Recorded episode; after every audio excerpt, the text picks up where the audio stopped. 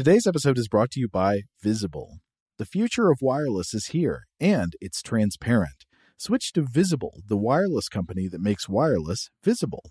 Get a one line plan with unlimited 5G data powered by Verizon, just $25 a month, every month, taxes and fees included. No hidden fees, no surprises, no, really. What are you waiting for? Get with the times and switch to Visible at visible.com. Monthly rate on the Visible plan for data management practices and additional terms, visit visible.com. Today's episode is brought to you by Technically Speaking, an Intel podcast. When you think about the future, what kind of technology do you envision? Whatever the future holds, artificial intelligence will undoubtedly be at the heart of it all. Join Graham Class as he hosts season two of Technically Speaking, an Intel podcast, and hear from the minds transforming healthcare, retail, entertainment, personal computing, and more with the help of AI. Tune in every other Tuesday and explore the latest technology that's changing our world today and creating a more accessible tomorrow. Listen to Technically Speaking, an Intel podcast on the iHeartRadio app, Apple Podcasts, or wherever you get your podcasts. Okay, picture this. It's Friday afternoon when a thought hits you. I can spend another weekend doing the same old whatever, or I can hop into my all new Hyundai Santa Fe and hit the road. With available HTRAC all-wheel drive and three-row seating, my whole family can head deep into the wild. Conquer the weekend in the all-new Hyundai Santa Fe. Visit HyundaiUSA.com or call 562 for more details. Hyundai, there's joy in every journey. AT&T connects an ode to podcasts. Connect the alarm. Change the podcast you stream. Connect the snooze. 10 more minutes to dream. Connect the shower.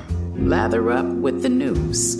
Sports talk, comedians, or movie reviews. Connect with that three hour philosophy show. Change the drive into work in traffic so slow. Connect the dishes to voices that glow.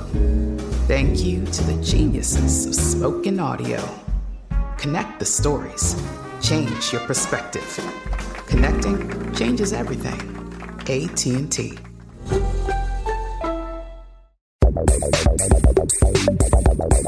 Welcome to Stuff to Blow Your Mind, a production of iHeartRadio.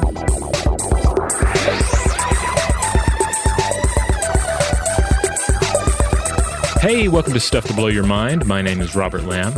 And I'm Joe McCormick. And for a couple of episodes, maybe more, we're not sure how these things ultimately uh, fall together, uh, but we're going to be talking about how humans discovered and ultimately colonized uh, the, the Polynesian islands, places we know today as um, uh, the islands of Hawaii, uh, Easter Island, New Zealand, Tonga, Samoa, Tahiti, the Cook Islands, Fiji, uh, Tuvalu, and more. So in our in our information and intercontinental travel age, though, I feel like these names may seem very familiar and known, even though they might be places that we also paradoxically know are very far away from us. We may know that they are, in, in many cases, you know, vastly uh, separated from other islands. Uh, but just because we can pull up pictures of them, just because we know we could book a flight to one of these if we so desired, uh, they may seem closer. They may the world may seem smaller than it actually is. You know there's a very limited way of imagining what planet Earth is, where you know you, you, say, okay, somebody picture the Earth, and and what do people picture? I think they probably picture looking down at some continental part of the Earth, maybe seeing mountain ranges, maybe seeing the Sahara Desert or something. But often people picture land, right? They picture right. the continents. But if you look at Earth from space, what it's really characterized by is ocean. Ocean covers most of the Earth's surface, and there's one ocean in particular that really takes the cake. It's the Pacific Ocean. Yeah, yeah, but but I definitely wanted to drive home just how large the territory is we're talking about here. And we're, when we're talking about uh, the colonization of this region, we're not talking about European colonization. We're talking about the original human sailors who departed from Asia and gradually settled the remainder of the world, uh, setting off into the unknown, uh, but then also depending uh, on navigation, uh, some really fascinating navigation techniques that we'll get into in order to uh, to, to chart this region. So, yeah, when you look at at a map of the globe. Uh, it depends on how you're looking at it, right? If you're you're taking a very um, uh, North America centric version and a very North America centric globe, you're like, all right, well, well there, there's the Earth. It's mostly us. It's mostly North America. Uh, but you turn it around. You, uh, you you turn it to the Pacific side, and you're looking at a water world, a true water world. You're, you're looking at a side of the globe that is uh, almost all Pacific Ocean because the Pacific Ocean is just simply enormous. It's the largest and the deepest of Earth's oceans. We're talking 63,800,000 square miles. That's approximately 165,250,000 square kilometers. And it takes up, yeah, one third of Earth's surface or 30% of it, depending on who's doing the calculation.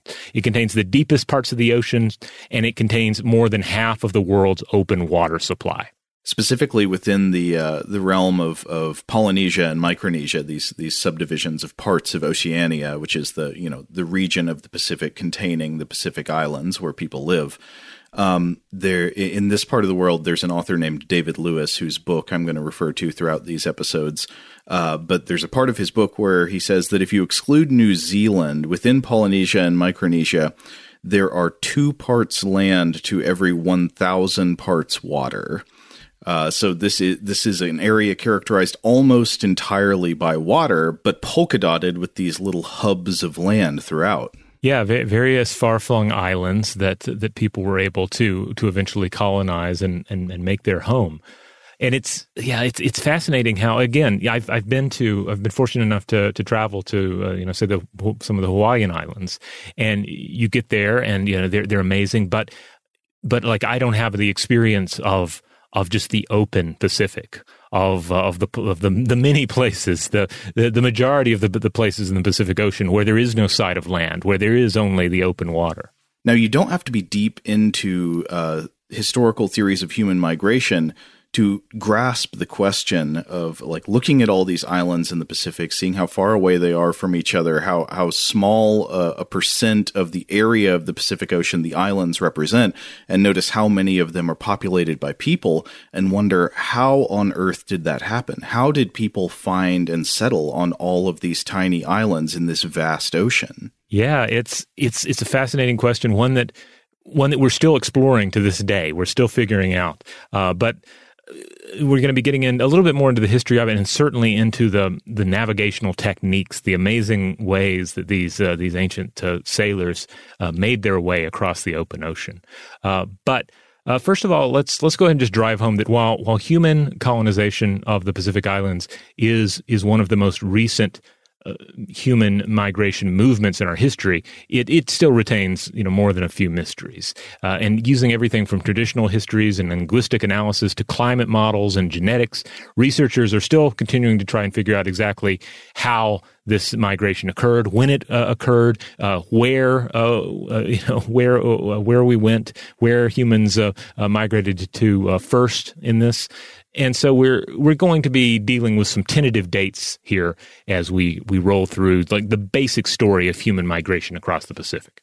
So, according to Lynda Norene Shaffer in Maritime Southeast Asia to 500, this was a book that came out in 1995, the ancestors of Malayo Polynesians left the mainland to settle um, the island of Taiwan around 4000 BCE.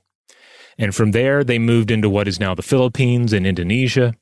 And then during the third millennium BC, they moved on to settle the islands uh, uh, and, and peninsulas of what uh, Shaffer refers to as Southeast Asia's maritime realm. And the people who remained there came to be known as the Malays.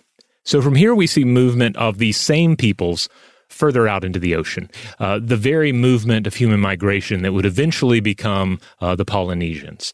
By 1500 BCE, they had reached as far as the Bismarck archipelago northeast of New Guinea, and um, and Shaffer writes that within a few centuries they had spread to West Polynesia, that's uh, Fiji, Tonga, Samoa, and Polynesian sailors, explorers, and colonists continued, and eventually re, uh, they eventually reached and colonized the far more remote eastward islands of Hawaii, um, what is now New Zealand, and uh, what we have also come to refer to as Easter Island or uh, Rapa Nui.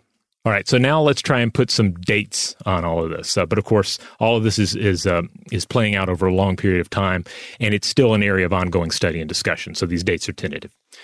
In Shaffer's 1995 work, some of the estimated dates she cites include uh, Rapa Nui around 500 CE, although estimates seem, uh, I've seen estimates that suggest as early as 300 CE. And then uh, in 1999, the University of Hawaii's Dennis um, Kawaharada suggested the following dates. He says, okay, hunters and gatherers inhabited Australia and New Guinea by 50,000 years ago. And then around the, between 1600 and 1200 BC, a cultural complex called uh, Lapita had spread from New Guinea in uh, Melanesia to as uh, far east as Fiji, Samoa, and Tonga, and then Polynesian culture developed at the eastern edge of this region. And then he says that around 300 BC or earlier, seafarers from Samoa and Tonga discovered and settled islands to the east, what are known now as the, the Cook Islands, uh, Tahiti Nui, uh, uh, Tuamotus, and Hiva. And then around 300 CE or earlier, voyagers from central or eastern Polynesia discovered and settled Easter Island. And then around 400 CE or earlier, voyagers from the Cook Islands, Tahiti Nui, and or Hiva settled Hawaii. And then around 1000 CE or earlier, he wrote that the voyagers from the Society Islands and or the Cook Islands uh, settled what is now New Zealand. Now, again, these are just tentative dates. Um, they're you know, there's been a lot of other work. For instance, according to the University of Hawaii at Manoa anthropologist Terry Hunt, and this is uh, via um, hokulea.com, which we'll, re- we'll, refer back to that website some more in the future. Uh, they were part of a radiocarbon study looking at artifacts from the island, and they adjusted some of the suggested timelines based on that work, ultimately arguing for a more rapid and recent colonization of the outer islands. Specifically, he proposed Samoa around 800 BCE, uh, the Central Society Islands between 1025 and 1120 CE, and dispersal into New Zealand, Hawaii, and Rapa Nui, and other locations between 1190 and 1290 CE. Um, and I've seen 1200 CE is sometimes cited as the most recent possibility for Rapa Nui colonization. And so, yeah, I know we're hitting everyone with a lot of dates here. I, I highly suggest going out on your own and, and finding some of these sources and, and, poring over them in more detail if you want to get get a clear picture of how this is going. There are also some wonderful visual aids depicting, uh, you know, exactly how uh, these uh, waves of migration might have looked. Uh, and I, am always fascinated by those, uh, even though they, you know, they often change. Again, they're subject to the same uh, level of change that we see with some of the possible dates for arrivals and colonizations, et cetera.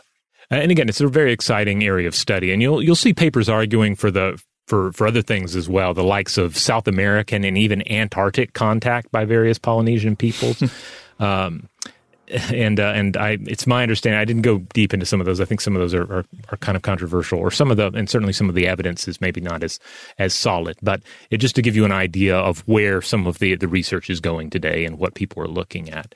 Um, but re- regardless of the the exact dates, you know we can't discount the wonder and accomplishment uh, of the whole scenario. You know that this this was this last age of true human um, exodus, true human discovery and colonization, uh, visiting places that humans had never been before, uh, creating a, a, foothold of human civilization in places that had belonged only, um, you know, to various animals before. And in the case of uh, the Hawaiian Islands, places where the uh, no mammals had ever arrived there that had not flown or swam through the seas. You know, you had to have wow. been a bat or a seal.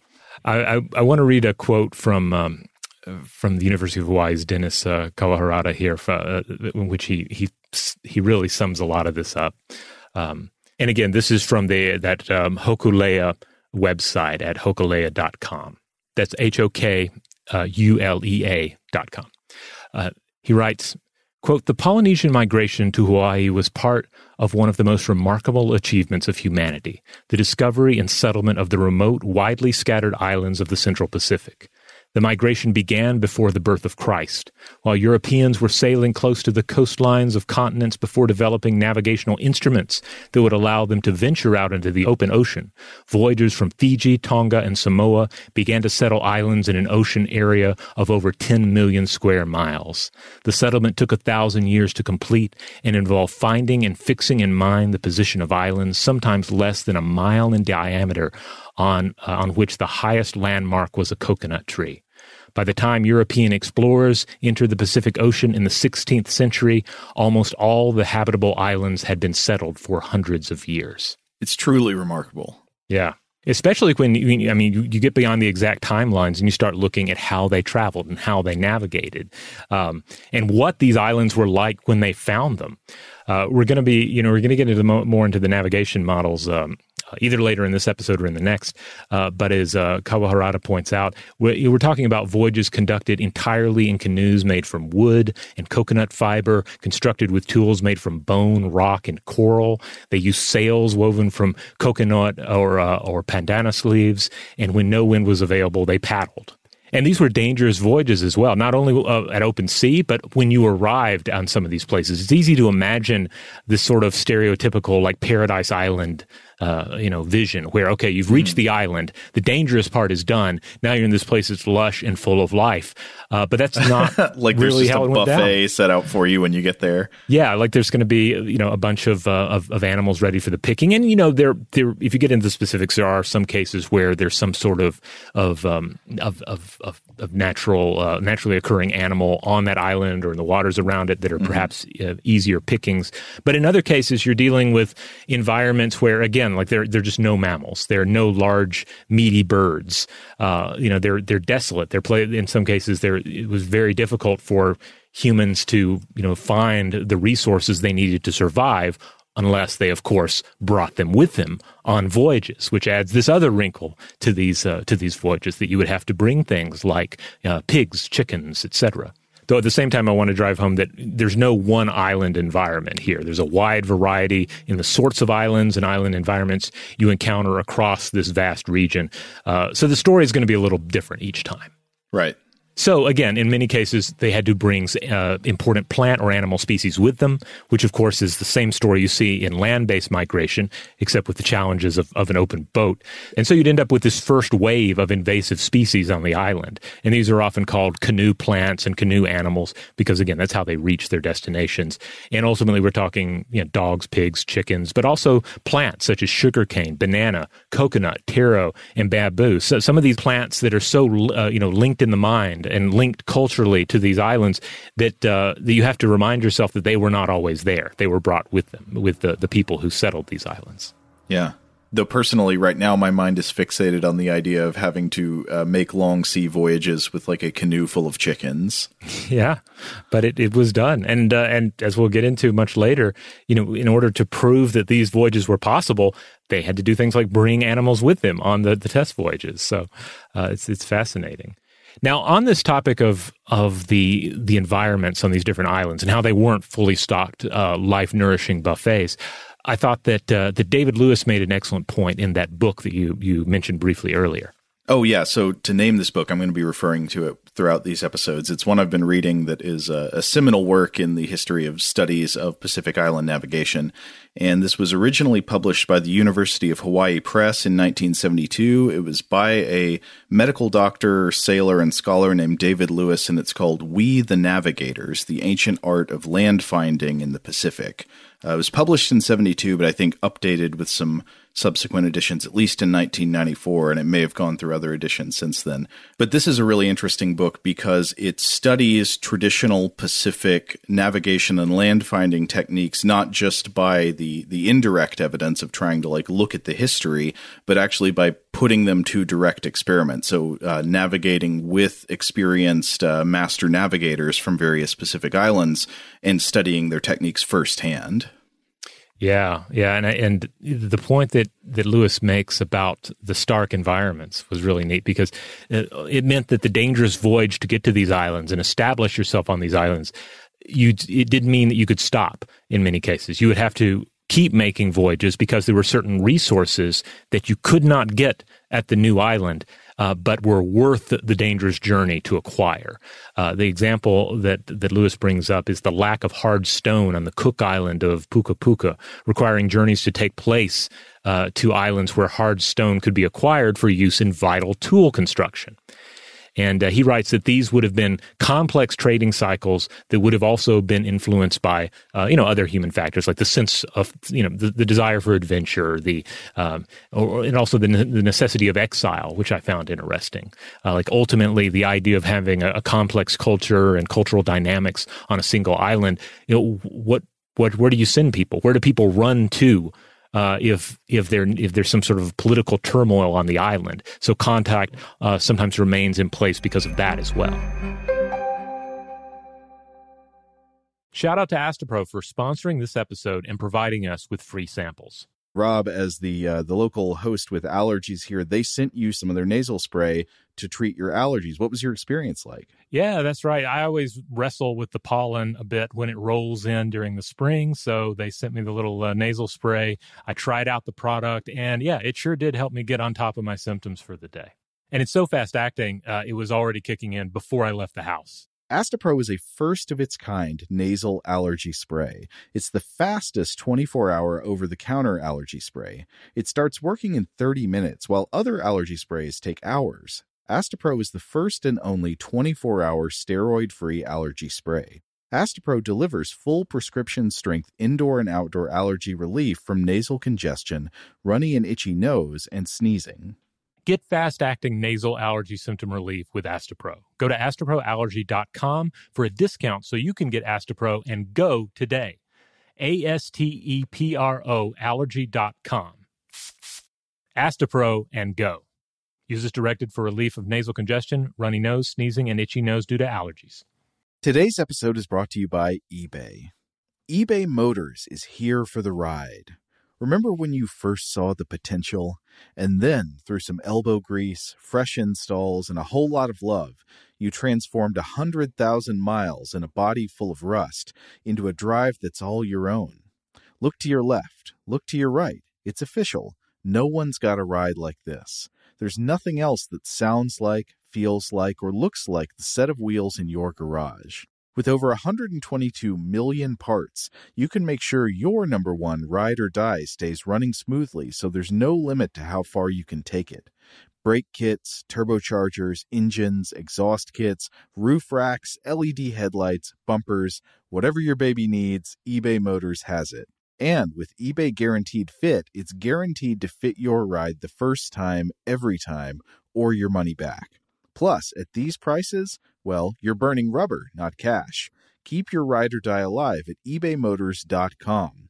Eligible items only, exclusions apply. Rev up your thrills this summer at Cedar Point on the all new Top Thrill 2. Drive the sky on the world's tallest and fastest triple launch vertical speedway.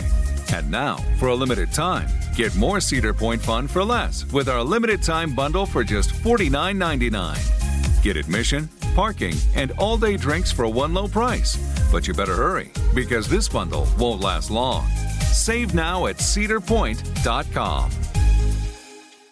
Today's episode is brought to you by Technically Speaking, an Intel podcast.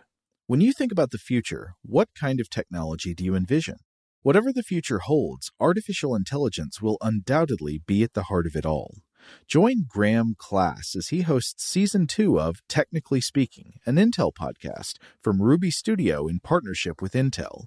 Explore the future of technology that's rapidly evolving our world today with the help of AI. There's still so much work and research needed to fully understand the power and potential of AI, and Intel is at the forefront of implementing AI in revolutionary technology that's changing the world we live in for the better. In each episode, Graham interviews the minds transforming medicine and healthcare, retail, entertainment, personal computing, and more while pioneering new uses for AI in these spaces. Tune in every other Tuesday and explore the latest technology that's changing our world today and creating a more accessible tomorrow. Listen to Technically Speaking, an Intel podcast on the iHeartRadio app, Apple Podcasts, or wherever you get your podcasts.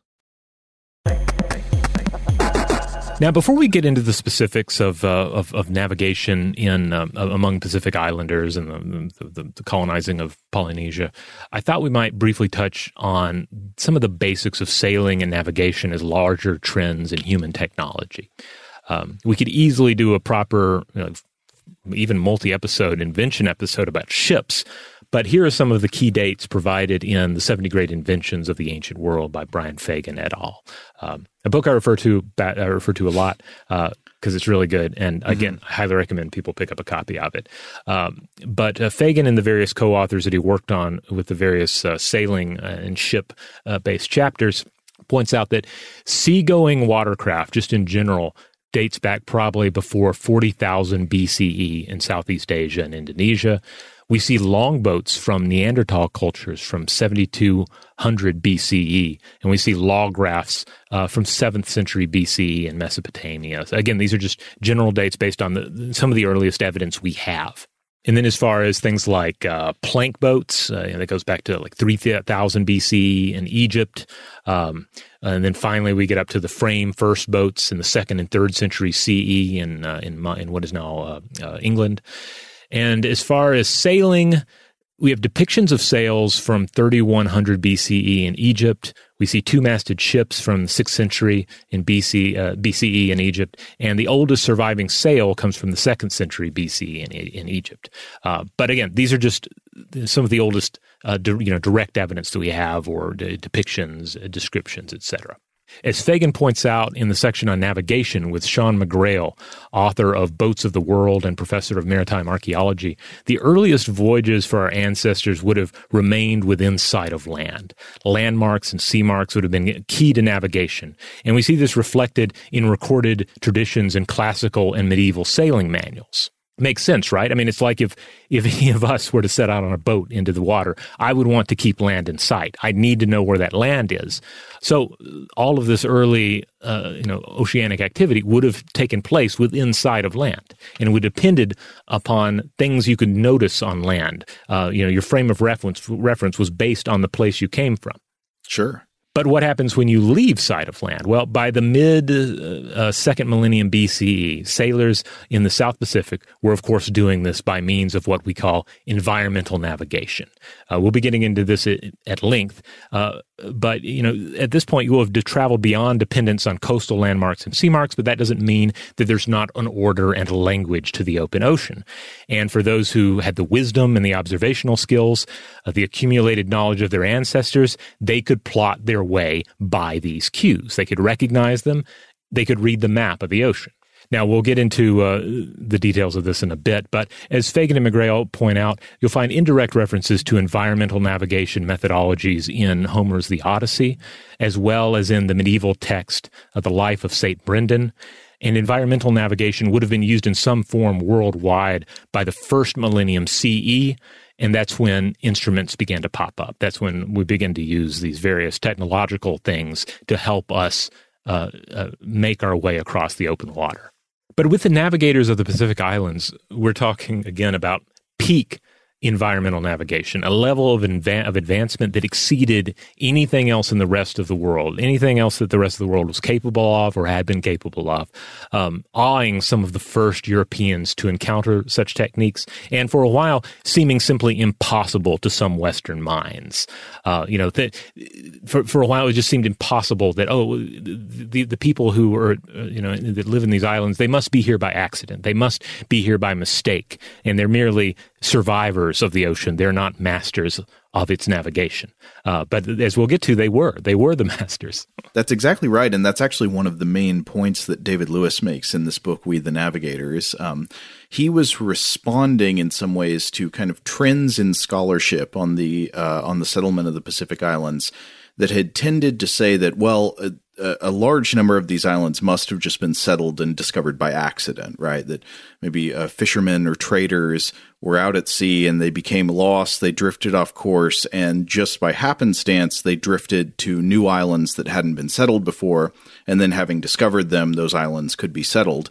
Of course, it is possible that some islands were discovered this way, but Lewis pushes back, arguing that there's actually a, a pretty good evidence for a a program of deliberate exploration and very accurate navigation by the sailors of the time to to locate islands and, and settle them.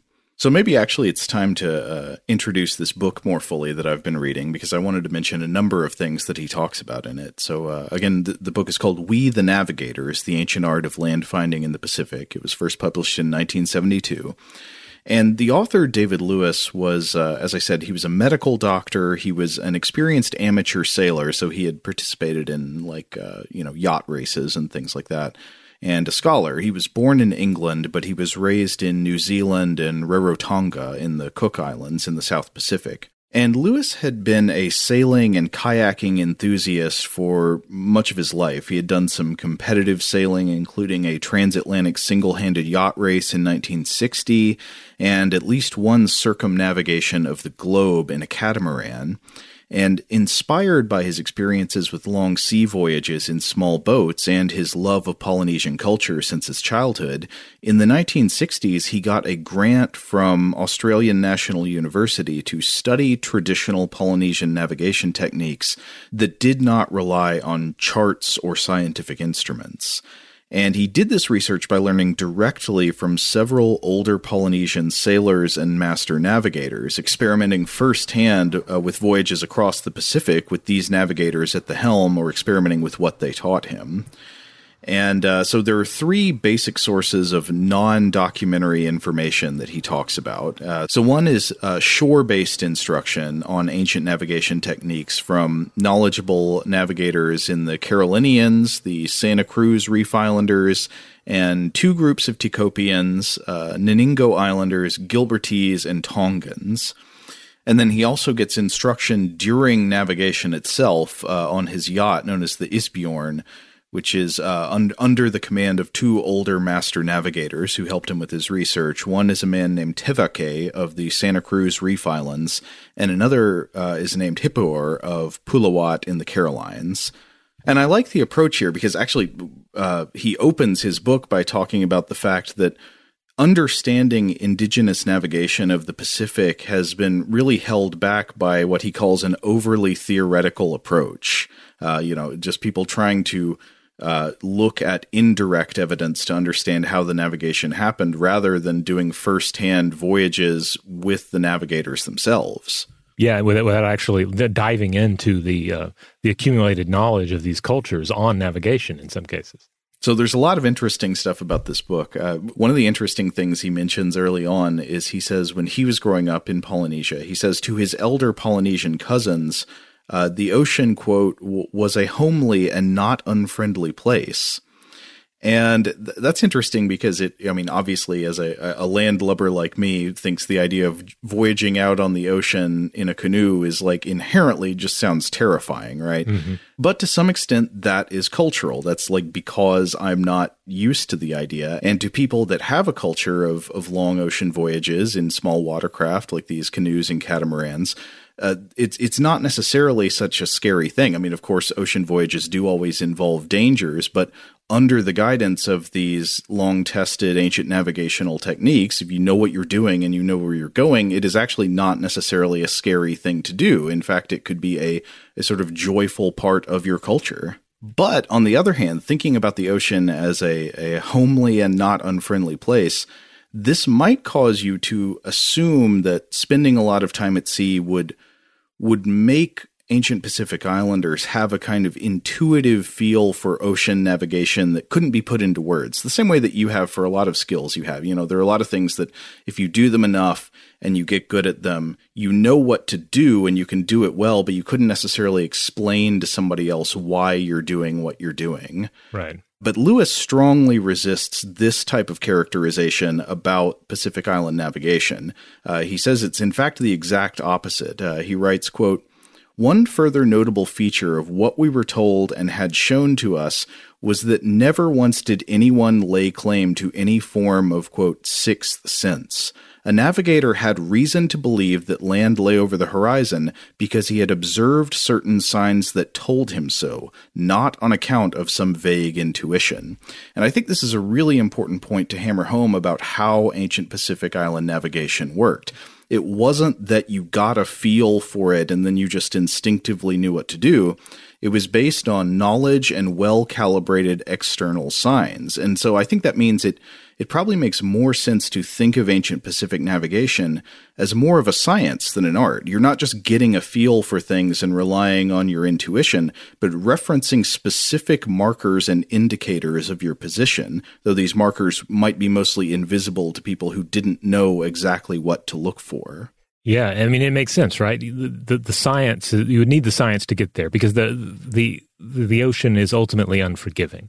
You know, if you were just going on a gut instinct, you might you might be right some of the time, but if you get it really wrong once, then uh, you might not be coming back to shore. Exactly, and that really comes through uh, in studying these techniques. It is based on specific markers, specific pieces of knowledge, specific cues in the environment and a major point of, of Lewis's book is how accurate these specific techniques and external markers were in the hands of a, a master Pacific navigator who knew what they were doing. Um, he, he writes that navigators of Polynesia and Micronesia seem to employ basically all of the same techniques with only slight variations. He says the only major differences were the features of local geography because a lot of these um, methods of navigation do rely on knowing where specific islands in the area you're navigating are. Uh, so that would be different depending on what island groups you're sailing between, but otherwise the techniques are extremely similar. And he says that uh, throughout uh, Polynesia and Micronesia, he said that the techniques were employed basically with the same level of effectiveness measured by the accuracy at landfall, which in general was highly accurate, especially astonishingly accurate for not using uh, tools and equipment that are available to 20th century navigators. Today's episode is brought to you by eBay. eBay Motors is here for the ride. Remember when you first saw the potential? And then, through some elbow grease, fresh installs, and a whole lot of love, you transformed a 100,000 miles and a body full of rust into a drive that's all your own. Look to your left, look to your right. It's official. No one's got a ride like this. There's nothing else that sounds like, feels like, or looks like the set of wheels in your garage. With over 122 million parts, you can make sure your number one ride or die stays running smoothly so there's no limit to how far you can take it. Brake kits, turbochargers, engines, exhaust kits, roof racks, LED headlights, bumpers, whatever your baby needs, eBay Motors has it. And with eBay Guaranteed Fit, it's guaranteed to fit your ride the first time, every time, or your money back. Plus, at these prices, well, you're burning rubber, not cash. Keep your ride or die alive at ebaymotors.com. Eligible items only. Exclusions apply. Rev up your thrills this summer at Cedar Point on the all new Top Thrill 2. Drive the sky on the world's tallest and fastest triple launch vertical speedway. And now, for a limited time, get more Cedar Point fun for less with our limited time bundle for just $49.99. Get admission parking, and all day drinks for one low price. But you better hurry because this bundle won't last long. Save now at cedarpoint.com. Today's episode is brought to you by Technically Speaking, an Intel podcast. When you think about the future, what kind of technology do you envision? Whatever the future holds, artificial intelligence will undoubtedly be at the heart of it all. Join Graham Class as he hosts season two of Technically Speaking, an Intel podcast from Ruby Studio in partnership with Intel. Explore the future of technology that's rapidly evolving our world today with the help of AI. There's still so much work and research needed to fully understand the power and potential of AI, and Intel is at the forefront of implementing AI in revolutionary technology that's changing the world we live in for the better. In each episode, Graham interviews the minds transforming medicine and healthcare, retail, entertainment, personal computing, and more while pioneering new uses for AI in these spaces. Tune in every other Tuesday and explore the latest technology that's changing our world today and creating a more accessible tomorrow. Listen to Technically Speaking, an Intel podcast on the iHeartRadio app, Apple Podcasts, or wherever you get your podcasts. Are you looking for the perfect move in ready home this spring season? Now's the time to buy at Fisher Homes. For a limited time only, enjoy below market interest rates starting at 5.375% APR, 6.139% APR. With these exclusive lower rates, you can save hundreds on a move in ready home and start enjoying the benefits of home ownership even faster. Schedule your personal tour with one of our new home specialists at FisherHomes.com and make this spring the season you find your perfect home sweet home. Financing provided by Victory Mortgage LLC, NMLS 461249, Equal Housing Lender. Now, I wanted to come back to a fact I already mentioned once earlier, but it's this astonishing figure that, that Lewis gives talking about the world of the Polynesians and the Micronesians, uh, saying that they, they inhabit a world of ocean. Again, if you exclude New Zealand, this area of the globe has two parts land to every 1,000 parts water. Wow. And then he mentions something about this that I thought was really interesting. He writes, quote, Ocean spaces can inhibit contact, though terrestrial features like mountain ranges may do so equally. But they become highways rather than barriers as marine technology, especially navigation, becomes effective. Hmm. I had never thought about that before, but I think that that's exactly right. So you can have various barriers to travel and communication between different regions and cultures, but whereas a mountain on land is always a barrier, you know, even if you build a road through it, the mountain will still slow you down. You know, making a road through it just makes it sort of less of a barrier. Mm-hmm. The ocean is something that can transition from a brick wall to a super highway. Once you have the the skill and the knowledge and the technology of uh, to figure out where you're going and and how to get there, and and you have the right kind of watercraft, the ocean turns into the most efficient method of travel in the world. Yeah, that's an excellent point. Now, there's one thing that has made studying uh, Pacific Islander navigation more difficult than it might otherwise be, which is that in many of these societies, or maybe all of them, and definitely most of them, uh, navigational lore seems to have been something that was often kept secret and only shared with a small group of initiated experts. So it wasn't just that everybody in a in a Micronesian or Polynesian society knew how to navigate uh, on the open ocean, but that you would have sort of a class of educated navigators who would have this this lore about how to get from place to place within their brains and would be passed on to the next generation of navigators, but it wouldn't be general knowledge that was shared by everyone. Yeah, and I think that'll make even more sense as we get into some of the details of, say, navigating by stars and what that entailed. You realize mm-hmm. that this required specialized training and a specialized eye.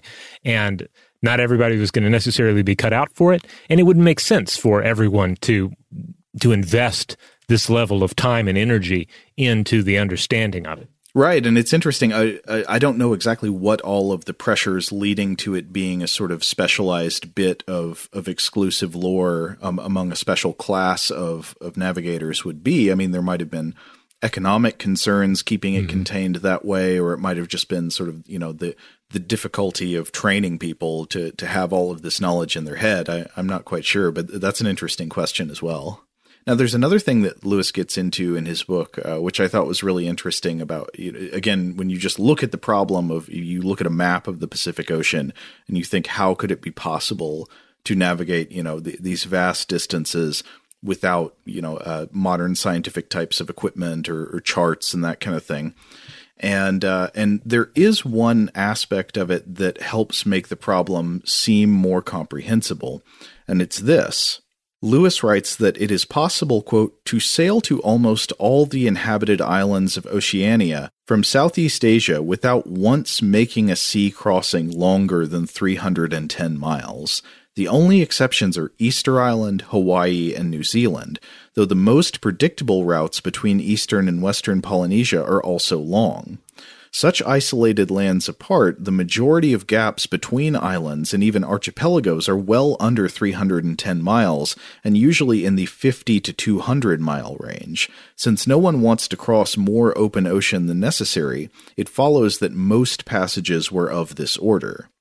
So, if you know your Pacific geography and you know where the islands are and how to navigate to them, the problem of crossing the vast ocean actually can sometimes be decomposed into many smaller journeys between islands. And the vast Pacific Ocean problem can be broken up into a kind of stepping stone pattern. Uh, however, this does not mean that ancient Pacific Islanders were incapable of longer sea voyages. They were not, and sometimes they did make them. Now, coming back to the idea that uh, Lewis pushes back against, that many of the islands of the Pacific would have been settled initially through random drifts of people uh, who who land, found new islands by accident while drifting about after you know becoming lost or something like that. Uh, Lewis pushes back against that, and one line of evidence he cites is computer simulations of human spread and settlement uh, through random drifts. He writes of this subject, quote. Contrary to expectations, the results showed that while accidental advent upon a number of island groups was likely, drifts could not account for certain crucial contact stages. These were virtually impossible except as exploratory probes and subsequent deliberately mounted ventures. The probability of drifts occurring was negligible or zero across the following seaways Western Melanesia to Fiji, Eastern Polynesia to Hawaii, New Zealand, or Easter Island, Eastern Polynesian contact with the Americas in either direction. The probability of there having been drifts from western to eastern Polynesia and from western Polynesia to the Marquesas zone was very low. And so here Lewis is arguing that not only were uh, were the navigators of the ancient Pacific Islands able to travel uh, with with great accuracy between known islands and island groups that they also appear to have mounted these deliberate, intentional exploratory ventures into new waters to find islands that had not yet been discovered. And of course, in doing so, uh, would have the knowledge to be able to locate these islands again upon you know going back home and then returning, mm-hmm. which again is astounding. Yeah, yeah, simply astounding. And it, it, I think a lot of the these the counter ideas, the ideas, yeah, that, that, these had to be accidents. These, you know, these people, people couldn't possibly have set out and discovered these. I mean, it's such a, I guess, a, a landsman approach, you know, uh, mm-hmm. uh, based on a, you know, it's the, the, kind of analysis that a that a, a culture that is that is more situated on the land and and does not view the ocean as the majority of the world or their world. I keep coming back to this uh, analysis that for for instance the, the the Polynesians, most of the world was ocean. Yeah. And, and and generally that's not the sort of worldview you encounter with, um, with, with with Western civilizations. Now, certainly, you have certain uh, you know civilizations and cultures within those civilizations that are more uh, nautical and more uh, de- dependent on maritime traditions. Uh, but but even then, it's it's it's often the case that they are they're more attached to the land, they are closer to the continent, and uh, in these cases, we're we're dealing with with with islands within just a vast world of water. Now, there's one big question that uh, Lewis also addresses in his book, which is the question of what happened to so much of this this ancient Pacific navigational knowledge. Right? Uh, mm-hmm. Uh, clearly, some people in the 20th century still possess it, but this seems to have become increasingly rare. Uh, and you could easily blame the import of foreign navigation equipment and techniques by other cultures, right? So if you have brought in charts and compasses and things like that from from elsewhere, there's less need to rely on the the ancient navigational lore to get from place to place. But unfortunately, uh, it doesn't seem like that's the only cause. It also seems that by the last few centuries, many island groups in the Pacific came to be ruled by foreign empires, and those empires, in many cases, simply forbade travel between islands. Lewis writes in, in one footnote in the book, quote, The banning by European administrations of inter-island canoe travel must have been a potent cause of navigational decline. Voyages were forbidden, for instance, in the Carolines in German times. Itilon attributed the loss of traditional lore on Ninigo to the effect of the old German regulations. Prohibitions remain in force today, and this would have been in uh, 1972, in, among other places, the Tahiti group, and voyaging is strongly discouraged in the Gilberts. Not only must atrophy of knowledge have resulted, but deliberate voyages had to be kept secret. Advent upon another island was invariably attributed to accident. So this seems to be one of the, the detrimental effects of various colonialisms on uh, on on the Pacific Islands that it would have led to a steepening decline in the ancient navigational lore and the passing down of this knowledge about how to navigate by the stars and these other signs because there was simply less opportunity for people to navigate to you know go out in the open ocean the way they would have before. Now, um, it's interesting too, though, that, that there are exceptions to this uh, as well. Uh, I was looking at this on the that um, uh, Hokulea website, and uh, over there they they, dis- they discussed, and this is also discussed at, um, on the website for the for the Bishop Museum. Um, in, in Hawaii, uh, on the island of Oahu, uh, which is an excellent museum about uh, various Polynesian cultures and mm-hmm. gets into a lot of what we're discussing here. Definitely worth visiting if you if you make it out to Oahu.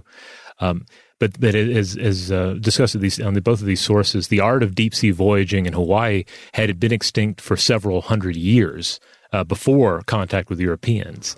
Uh, mm-hmm. So this period of, of long voyages ended along with uh, all contact with other Polynesian islands, and they lived in near complete isolation until 1778. Uh, right. So, so, that's fascinating as well. Yeah, so there could be a number of causes there. So there's also there's like in one sense you could have a kind of natural atrophy of knowledge, and then there could be some loss of knowledge by by uh, imposition of colonial rule, and then also some loss of knowledge by the introduction of alternative methods for travel. Yeah. But fortunately, not all the knowledge was lost, and so we have the accounts of uh, of Lewis doing uh, this firsthand research with with master navigators like Hipour and and Tevake. And I was going to get into uh, some of the specifics of, of these navigation techniques in this episode, but we're already running kind of long, so I think maybe we should call it there and then come and talk about the navigation techniques in part two. Yeah, the how to read these environmental cues and engage in environmental navigation, and then and then also some of the the, the history of proving it out, and then what what that those experiments, those uh, uh, the, those those voyages uh, proved about history itself. So join us next time as we continue to discuss this topic. Uh, in the meantime, if you would like to listen to other episodes of Stuff to Blow Your Mind, you'll find them in the Stuff to Blow Your Mind podcast feed, and that can be uh, found wherever you get your podcasts. We just ask that wherever that happens to be, just rate, review, and subscribe if you have the power to do so. We we greatly appreciate uh, you know, anyone who does that. That, that helps us out. Uh, love a good star rating. Love a good subscription. Uh, keep it up. Huge thanks, as always, to our excellent audio producer, Seth Nicholas Johnson. If you would like to get in touch with us with feedback on this episode or any other, to suggest a topic for the future, or just to say hello, you can email us at contact at stufftoblowyourmind.com. Stuff to Blow Your Mind is a production of iHeartRadio. For more podcasts from iHeartRadio, visit the iHeartRadio app, Apple Podcasts, or wherever you listen to your favorite shows.